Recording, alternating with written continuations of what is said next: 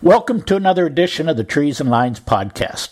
Today we welcome back Beth Lay, Director Safety and Human Performance at Lewis Tree Services, and Chris Paglia, VP Safety, Health, and Environmental at a very large electric utility in the Northeast. Tej and I will be speaking with Chris and Beth to hear about the safety challenges and lessons learned as these two companies together faced a once in a generation storm. So please listen to what I think you will find to be a fascinating conversation.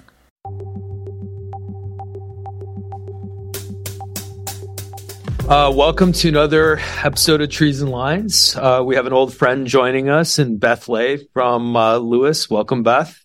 And uh, a new guest, Chris Paglia. Chris, I hope I'm saying your last name correctly um, who is a vice president of safety, health, and assurance with a, for a large Northeast utility. Um, offline, I already poked uh, Chris on the Celtics losing in Game Seven, so I'm not going to try to do it in a, in the recording. Mm, much, many thanks. Yeah, yeah, exactly. um, but today's going to be a pretty interesting um, episode, and it's going to be something a little bit different. Um, I believe both Chris and Beth. Uh, at one point, were kind of dealing with uh, an event you know, in the market that that was um, kind of affecting a part of the Northeast, and so they had a lot of sort of exposure to something uh, that they're going to share with us today, possibly some lessons learned, um, you know, how to approach emergency related events, um, and we also want to kind of dig into Chris's background a little bit. Um, as he is sort of a senior person in industry and safety, safety, of course, being such an important topic for the entire utility and indus- industrial space. Um, but it's always something that I think people have their hard times getting their arms around. So would love to sort of, you know, get Chris's take on the diagnostic view of, of safety. So, uh, enough about enough, enough for me. Sorry, mm-hmm. folks. So welcome. Welcome, welcome. Thank you. Great to be here. Um, yeah, awesome. Phil, I mean, what do you think? We just want to dive right in. Yeah, let's dive in. Let's ask Chris and Beth again to give us a little introduction on them, and then let's talk about uh, this event from last year. Yeah, of course. Chris, you give us a little background. Uh, sure. Uh, so Chris Paglia, um, I've been in the utility industry about 18 years, and in such, I've had the opportunity to change my roles uh, a number of different times, um, working in customer and finance and operations and emergency management, now safety. Um, and so, um, in those, um, those different roles, I've come to, you know, understand uh, a lot of the uniqueness, I guess, uh, of, that we have as a utility industry. And one of the things that I have found that's, I think quite unique is, um, the amount of sharing and learning that we do with peer utilities, but also, um, how I got to meet Beth and, um, as uh, someone working in um, line clearance. I got to meet Beth and, um, you know, some of our background is similar. And um, we got the opportunity to partner recently on a presentation around uh, a storm event. And so, Beth, maybe I'll, I'll hand it to you there. Sure. And uh, so maybe I'll just expand a little bit on what you said about our background being similar. Chris and I were on a, a video call and I noticed a book on the bookshelf that you see behind him right now on resilience engineering. And, you know, from the last podcast, we talked some about what that is and that that's, uh, that's my background. So I'm the director of resilience and reliability at Lewis. And I, if it's okay with you, I'll give it, give you a little uh, background on how this all came together? Sure. Absolutely. So, Chris and I found ourselves at a human performance conference in January, and it was just after uh, Winter Storm Elliott had had hit Buffalo over Christmas. And it was somewhat serendipitous, I think, that we found ourselves together because I had just heard the story from our frontline workers of their experiences during that storm, which were uh, shocking, to put it mildly. Um, so we began to talk about their experiences, uh, the experience that Chris and his team had, and what we might do about it. So that kind of kicked off this whole, um, our whole conversations about it and what we've been working on together. Oh, that's fantastic. Tell us a little bit about the event because it wasn't just your a snowstorm, right? It was more than that. Yeah.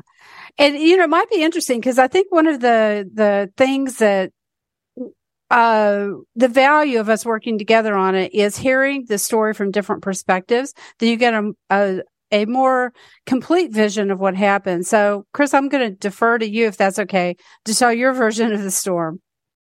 Yeah. So I think at Christmas time, it was something like 75% of the United States was under some kind of winter storm warning.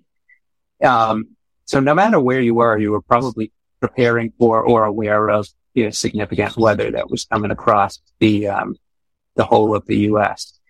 And so um, I apologize if you have some jingling in the background. It's it's my dog with his bell. I love it. Um, so you know we prepare uh, utilities in general are prepared for all types of emergency events, but you know so winter storm comes along and you know we um, you know, began preparing for um, an event that was going to hit the entire Northeast, uh, you know, uh, with a, uh, a nor'easter. And, um, and that's exactly what got delivered was a very significant, um, snow event that, um, you know, went right through the holidays. And that's always the other consideration is not just, you know, what are we going to get hit for with weather, but what's the timing and, and impacts to, to, um, to customers. And for us, um, we, so we, our operations span from Texas, uh, all the way to the, to the Northeast. So basically, uh, all across the U.S.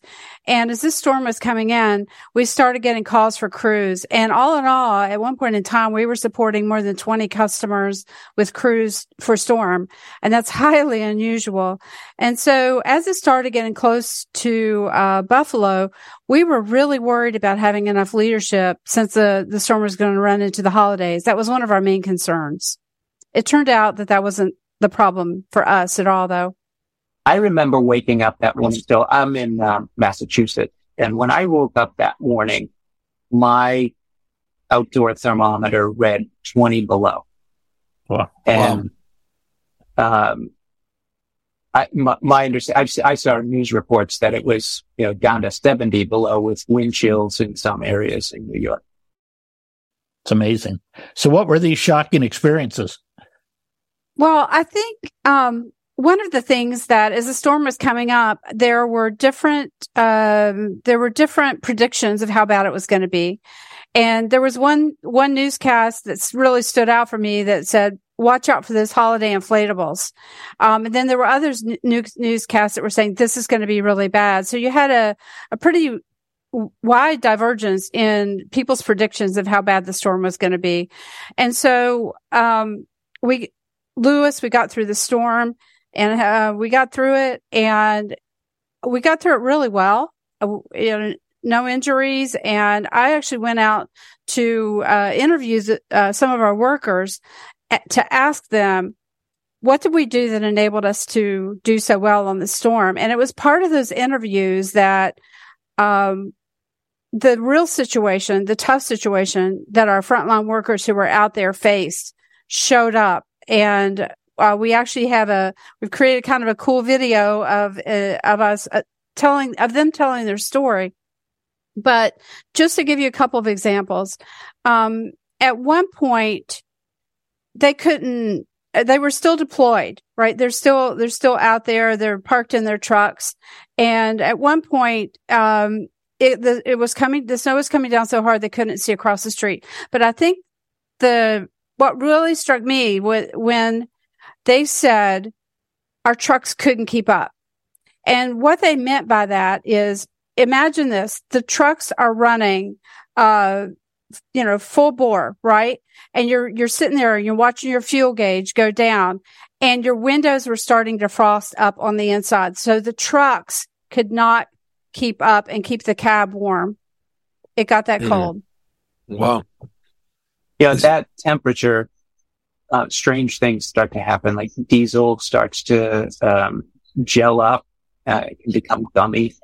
Um, and so you know, those types of things that you, we wouldn't normally experience in, in the, uh, the lower 48 here. Maybe they're, they're more familiar with them, you know, further up north. Yeah. Um, yeah. Well, I'm from, I'm from Toronto. So, um, that that event just confirmed for me that uh, you know the move to Texas was was was a good one. um, you know, I'm I'm always interested in like lessons learned, right? So, you know, what you guys saw, how you prepared for it, and it sounds like you know the collective did an excellent job navigating a pretty complex situation. Um, Chris, maybe you can kind of shed, you know, by looking at that event and preparing for what may come, you know, in the future. What would you guys do differently to um, set up your teams uh, to prepare for, you know, all the things that are necessary to kind of work through something like that? So in, in emergency management, we, we generally follow, um, you know, this pre-planning, mobilization, restoration, and then lessons learned. So as, and, and we, yeah, most utilities, I would say, follow that emergency management type cycle. And so when we're in, you know, post event or even blue sky days, we're looking to see, look at what can we do to learn and improve.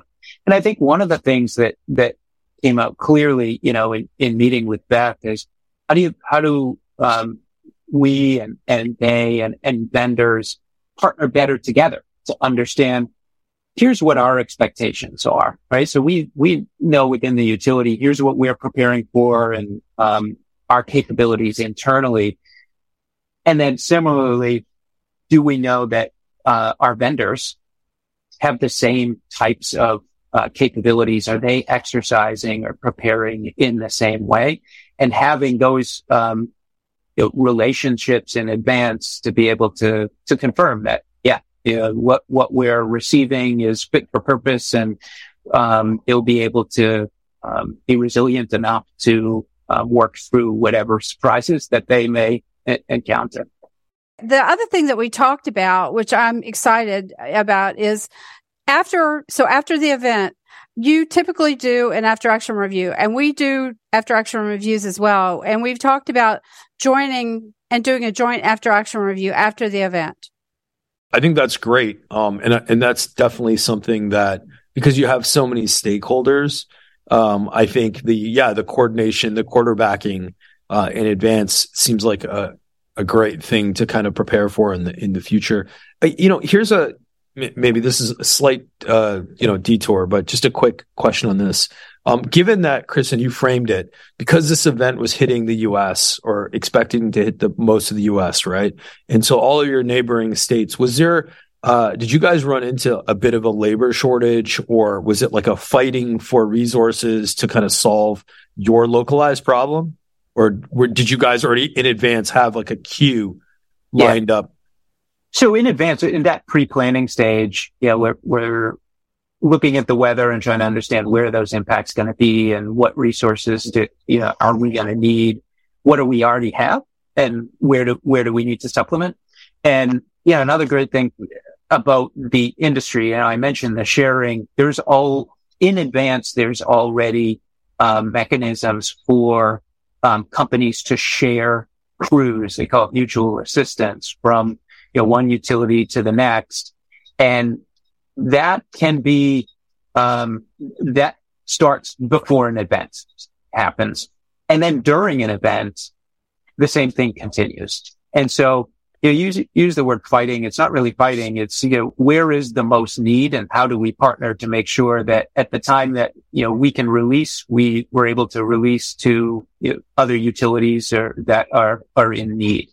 Um, and so, you know, that happened and that worked throughout the event. And it, in fact, um, we had, I think it was almost double the number of, of crews that we would normally have, uh, wow. for that, for that type of event.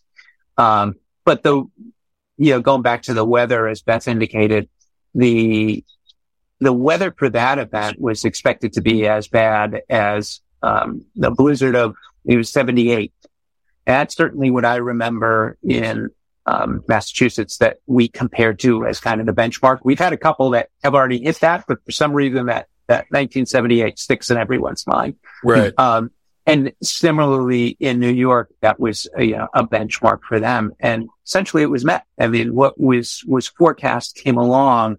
Um, the winds were significantly more elevated than were expected. Yep. And so that caused significant drifting. So Bill, you mentioned, you know, seven feet of snow.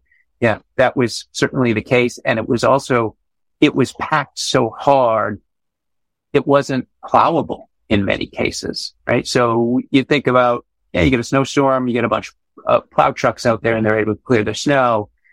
But when it's packed that hard, yeah. fr- front end loaders to pick up and physically move that snow. And that, that was, yeah, some, that was a surprise, right? We, we were expecting, okay, we're going to be able to plow snow around and, and go and do what we normally do. But, you know, to, to the logistics of getting a front end loaders and being able to move that snow to be able to then go, you know, location by location to have, um, tree crews come in and then line crews, crews come in is quite coordinated effort. Yeah, I think another way that we were surprised was by how rapid the conditions changed. So our folks went from wearing sweatshirts to brutal cold within an hour. And when the blizzard hit, they went from having some visibility to zero visibility in a flash. And so I, one of the challenges that we faced is, uh, with our crews, they were still deployed. So they were still trying to work and they're, they're calling back to their general foreman who were uh, staged at the storm center saying, it's getting really bad out here. And yet they were still trying to work. And so then they were given the orders to stand down, stand down where you are. And in the meantime, the blizzard hit hard then. And so they started saying, wait a second, we think we need to get to the hotels. But it was, it was almost too late at that point.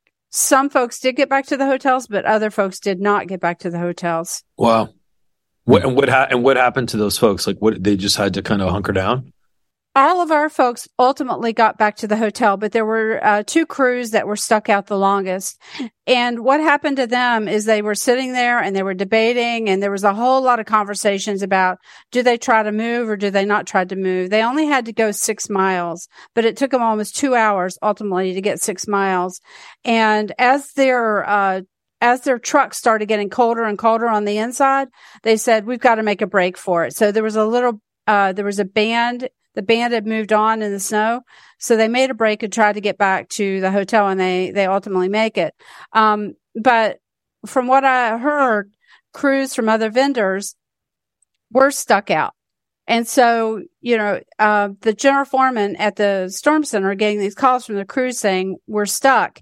And at that point, they're trying to figure out what to do. They were trying to figure out if there was a warm place that they could walk to. Um, and at that time, folks were still saying, call 911. Um, we'll try to get someone out to rescue you. But at, in Buffalo at that point in time, there were no rescuers coming to rescue anyone. Yeah. So they were stuck. Right. right. You know, Beth mentioned, you know, the how, how quickly the change in weather happened. And that's something that we've been experiencing fairly uh, much more common, not just here, but across the U.S. Right. So you mentioned that you're in Texas, Tej, and yeah, you had you've had your share of that recently, and um, so what we're seeing um, from the impacts of, of, climate change is making those events um, less predictable. I mean, we we can see when they're coming, yep. but then what's delivered is all yep. often, you, you, know, not in line with what's, what can even be predicted. So yep. when we go back to preparing for surprise and, what, and when we did this, um, talk back in January, we pulled in a bunch of concepts from, um, resilience and, um, surprise was, was one of them. Yeah, how do we recognize that as much as we can prepare, there are things that are going to be ha- that are going to happen that we're not quite prepared for. So how do we flex in the moment to be able to, um, to be ready for that and adapt quickly to be able yeah. to, um, you know, recover. And so that, that climate change piece is something that's happening much more, um, uh, significantly. Yeah. One of the, the, um, the models that I had shared. Um, it's a model around uncertainty. And so one way of thinking about uncertainty is having, um, a number of different factors and how those factors relate to each other and the rate at which those factors change.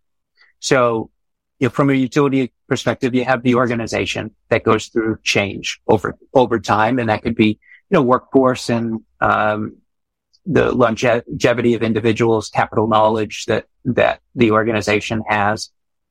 Then you have, you know, climate change is certainly uh, another factor. Um, customer perception is a factor. You know, at, at one time there was, um, yeah, you know, if I'm thinking back decades, right? People could be without power and, you know, they didn't have the same sentiment that they do today, where if they're mm-hmm. out of power for, you know, minutes, you know, it's when am I going to get my power back on? So that perception has changed. And then, uh, the regulatory, um, uh, framework and environment that has a rate of change. So the way that these intersect with each other and how quickly creates a, a level of, of complexity. And so that climate change one, we're seeing change very quickly. It, it would help actually, Chris, for us to kind of understand, especially, you know, in the role that you play, the organizational structure of your particular utility. Like, wh- what do you kind of report up into? Is is is the uh, being the vice president of safety, health, and assurance? Like, is that organizationally into like a power delivery sort of group? Are you reporting into the a corporate structure? Like, are you responsible for all utility safety? Or yeah. okay. So yeah. my, my, lens is um, uh, we have multiple business units, and so I'm in the, the New England uh, business unit and um, reporting up through operations. Um, there is uh, when we have a storm, however, the we implement an incident command structure you know, very similar to uh, NIMS, ICS, for, for those are, are familiar with it. So our organization will flex with whatever emergency um, is that being we're being faced with, which is pretty common, I think, in most um, utilities and, and industries today. Is you know, that it's it's a great framework to be able to um, expand or contract based on whatever the the incident is. So whether it's a storm or um, any other type of emergency, you can use that same framework. Um, and so safety and health, we, we certainly have a, a spot in that, that framework, but typically, uh, our incident commander would be someone in operations that would lead the event. I see. Okay. Interesting. The, you brought up like, you know, the regulatory sort of overlay as a variable, right? And, you know, our study of the market when we look at utilities, like whether you're coming from the West Coast to the East Coast, event driven things, wildfires, storms, um, whatever the case may be, whatever the utility is facing, has really impacted uh, budgets, right? So we've seen expansion of basically utility budgets to allocate to to making sure that there's enough dollars in place to prepare for these type of events, right? Um, how have you seen that impact uh, for you guys in your local territory? As the regulatory agencies, have they been receptive to the idea of like, holy cow, like this happened, this could happen again? You know, is there enough funding to support this and, you know, the rate case, et cetera? Yeah, so there's um, there's mechanisms in place for uh, when in a, a, a storm hits, so that we can um, be able to you know capture those costs relative to that event, and then um, go to the regulator and show that any costs were incurred um, prudently and appropriately. And um, be able to recover those over some period of time. So not all not all utilities have that. Um, we've had them in place here in uh, the Northeast for quite some time because um, you, you, you know you wouldn't say that it's unique to us, but with the, the amount of vegetation that we have oh, in yeah. the Northeast, you know, it's, it's not uncommon to have uh, storms that impact our lines. Whereas, um, I, I can't say how prevalent those mechanisms are in, say, the central part of the country, although they may be starting to get more common. Um, the amount of, of storms that we have compared to, to others seems to at least over the past 10 years have been significant up here, but now we're starting to see it widespread, right? We're seeing right. tor- oh, yeah. the shifts of tornadoes from, you know, where they were. They're starting to move more towards, towards the coast even. Um, it, and you know, wildfires and, uh, landslides out in California. So generally there's, you know, some sort of mechanism in place in advance to know, um, you know, how you can go about having expenditures, but again, making sure that prudently occurred to be able to uh, seek recovery. That's fair. So both of you uh, are interested in sharing with your peers from this event. What's the one or two takeaways you'd like them to, if you had to share something with peers? Well, in my um, my major takeaway is that more extreme storms are coming, and what we've done to prepare in the past is is not enough, and so we need to prepare differently. And we can prepare differently because resilience engineering, when you start applying some of those concepts and ideas, it is a whole different way. Uh, it, it supplements traditional planning would probably be a better way to put it. So I think it's important that we form strong partnerships and we figure out how we can prepare differently. Um, and when we led our workshop, we had some ideas about that. So we kind of talked about some structures that we could put in place, but I'd love to see us come together. Um, and when I say us, I mean utilities and, um, the contract partners and come together and really talk about what do we need to do different? Because for us, uh, we got lucky. And I'm just going to put that out there. We got lucky. And oddly, uh, one reason we got lucky is because the storm went over Christmas. So our crews brought extra food, extra fuel, things like that because it was Christmas. But, um, if we hadn't done that, things could have been a lot worse for us. Yeah. Yeah. Well, I really appreciate your transparency on that. Like it's, um, you know, it's, uh, to kind of relate this back to like a market event sort of deal, like from trading or investing, you know, it's, you know, being lucky doesn't mean that you were expecting, you know, what was going to happen. So, um, I think it's important to recognize when you are lucky, um, divorce yourself from that and say, okay, like, how do we implement a system, a structure, something that allows us to anticipate? And Chris, like, um, the way you had described that, like those set of variables and all the things, rate of change, I thought was very, very interesting. It was a, a, a, different way of thinking about it. I never quite thought about it that way. That's pretty interesting. Um, yeah. So I have a qu- question. I'm just thinking of opening my garage door and facing seven feet of snow. What, what do you do with it? How do you get out of your garage? Uh, yeah, so a lot of people were uh, shut into their homes for several days. Um, you know, I talked to you know, one colleague who um, didn't leave their their house, I think, four or five days. And yeah, so, you know, it was, it was, um, it was really a problem of a, community, right? It wasn't just, you know, Beth and I talking about utility and, and line clearance, but there were, um, you know, a lot of, um, agencies that had to come together to, to help out the community in, in various ways but it's true. It's, you know, it, it is something that as citizens, we should all think about is what's our plan in an emergency, right? And, you know, we always talk about having your, having your own personal, you know, family emergency plan. What do you do to be able to, you know, get out of your house? What do you have to do if you have to stay in your house for a period of time? Do you have everything that you need in order to do that? Right. It's interesting, you know, the challenges of the past aren't or uh, they're going to be bigger in the future, is what you're saying. And, yeah. Uh, don't don't always think about that. They're going to be bigger and they're going to be faster. Yeah. Yeah, before uh, before we kind of wrap up today, I know Beth in, in a previous episode we kind of dove a little bit into your background and the motivations for why you went into to this space. Chris, for you, um, 18 years in the space, it feels like you had a bit of a deliberate path in in safety, emergency response, etc. Was it organic or were you like, hey, I'm fascinated by, you know, being surrounded by events and how you tackle these these type of problems, etc. Like the reason I ask that question is because you've got a lot of young folks coming up, right, uh, who are you know entering the utility industry and you know contractors, etc. And they have to pick a path. Um, and so you know, is it something that people can prepare for, or is it something that once you're inside, you know, you kind of move around and you get exposed to it more in a practical setting? Like for you, what was it, and how do you sort of help the future?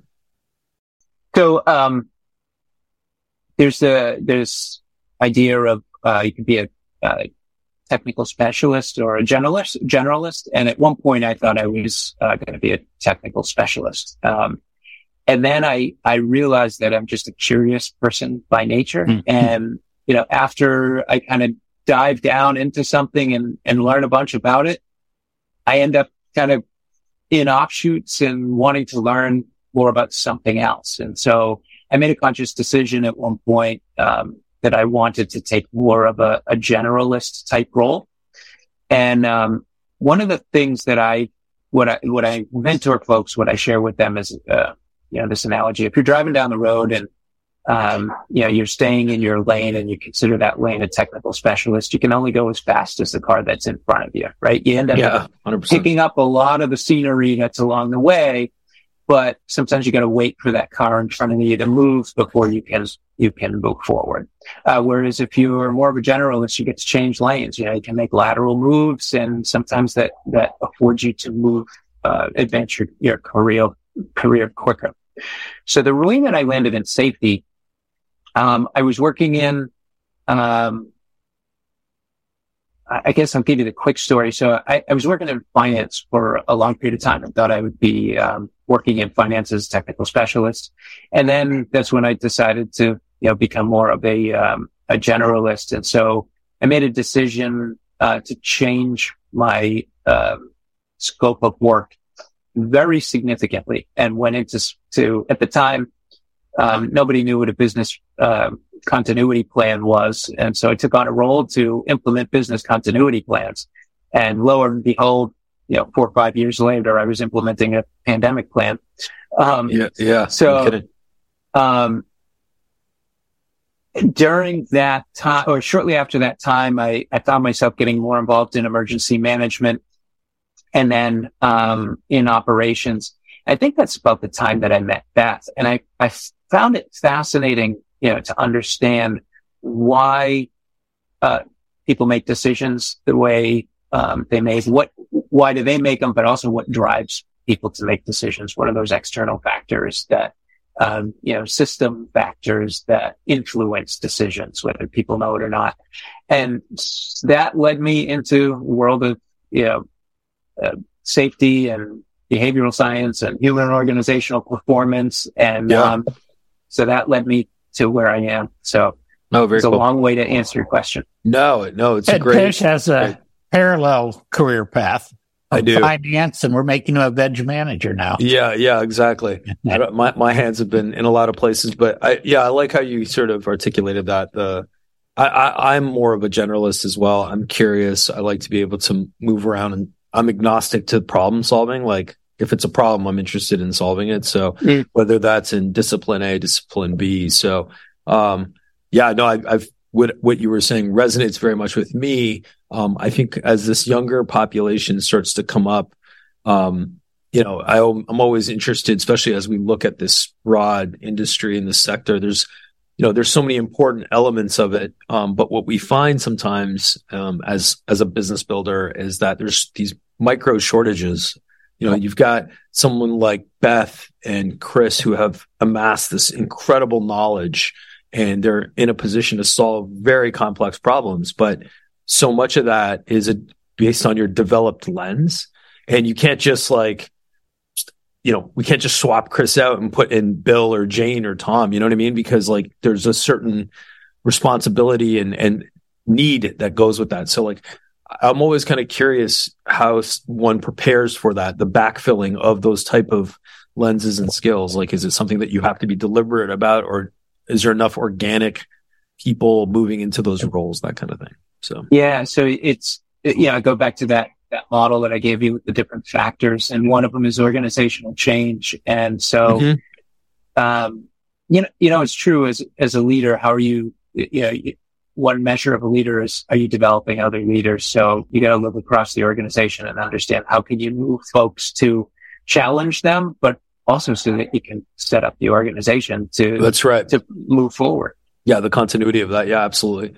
Well, this was a super fascinating chat. Um, Beth, Chris, really, uh, thank you very much for, you know, joining us today and kind of digging into to, to that event. And uh, I'm glad, you know, you guys came out of it whether it was lucky or skill or a lot of combination of many things. But it sounds like you guys handled it really, really well. Um, and thanks for sharing uh, some of these these great insights today. This was this was pretty awesome. Thank you. Thanks for the opportunity. Yeah, thanks for having it. us. Yeah. And, and, sorry about the Celtics dig early. Uh, that's, uh, that's uh, it's, it's, it's payback. I know. Yeah, you, uh, you, you, yeah, you got the Red Sox you can lean on now. So, yeah. and yeah. Beth, great to see you. Um, looking Good forward to, see to seeing you, again soon. Yeah, I hope so.